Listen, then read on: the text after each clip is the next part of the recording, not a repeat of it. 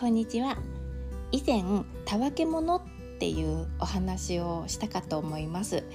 たわけ者って言うじゃないですか。時代劇とかで。たわけたわけ者とかってねお殿様が怒鳴ったりするじゃないですか。そのたわけ者ってね漢字で田んぼを分けるものって書くんですね。まあ諸説あるんですけれどもこのたわけ者の意味ってね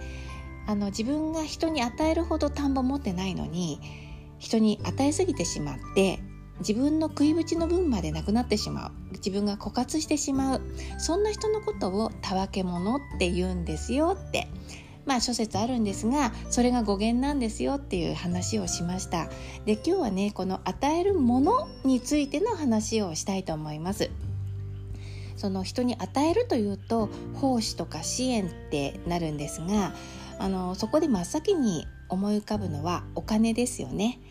与える与えられるね、お金で救えるし救われることってとっても多いですもんね。一番有用かと思います。ただお金で支援となると気持ちはあっても出せない場合もある。で気持ちと同じくらいの量を出せないっていうこと多いですよね。まあそのしたくてもできない。ない袖は触れない。ね。うんあの思う存分できないっていうのはなかなか歯がゆいものがあります、うん、だからといって無理して捻出してしまうと先ほどのたわけ者ということになってしまう。でこのせっかくのね支援とか奉仕にその無理っていうものが生じてしまう。そうするとねちょっと影を影も生じてしまう。これ少し残念な気がします。うん、でそのお金で奉仕とか支援をするっていうことはもう一番助かるしそれに手っ取り早いし、うん、でまたあるんだったら出すっていうのは簡単なんですけれどもそれでもねやっぱそういった先ほど言ったような意味で意外とハードルだってあるんですよね。それはなぜかというとお金は物質だからですよね。物質だから減ったとかが減った増えたっていうのが分かります。ね、与えた与えられたもリアルに感じられます。うん、だからこれがちょっとハードルなんですよね。じゃあ減った増えたっていうのが分かりづらいものって何でしょうっていうとねそのこの世界はその物質の世界有限の世界なので、まあ、必ず状態の変化っていうのはあらゆるものに起こるんですがだけれども減るっていうその体感が少ないものってあるんですよ。まあ、それは何かというと見えないものですね物質ではないもの、つまりちょっと臭いセリフになってしまいますが心ということになるんじゃないでしょうか。心配りですね。思いを寄せるとか、うん、こういったことは与えたとか与えられたまああの増えた減った。こういうのね具体的な数字で表せないだけにこの減ったは感じにくいんですよ。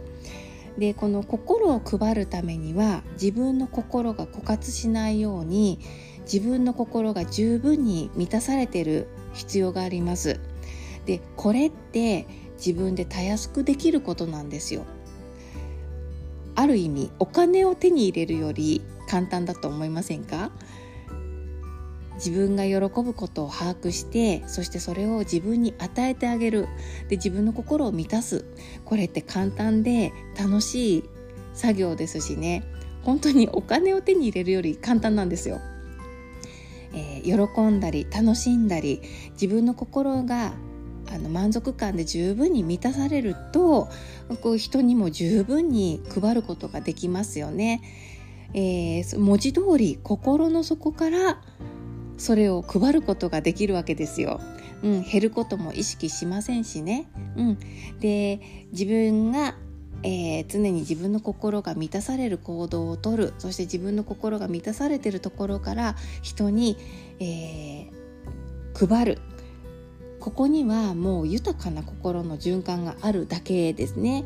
自分も人も一緒に温かく豊かになれる、まあ、そんなウェーブを起こす人がたくさん出てくると世界はもっと温かく優しくなるはずですよね。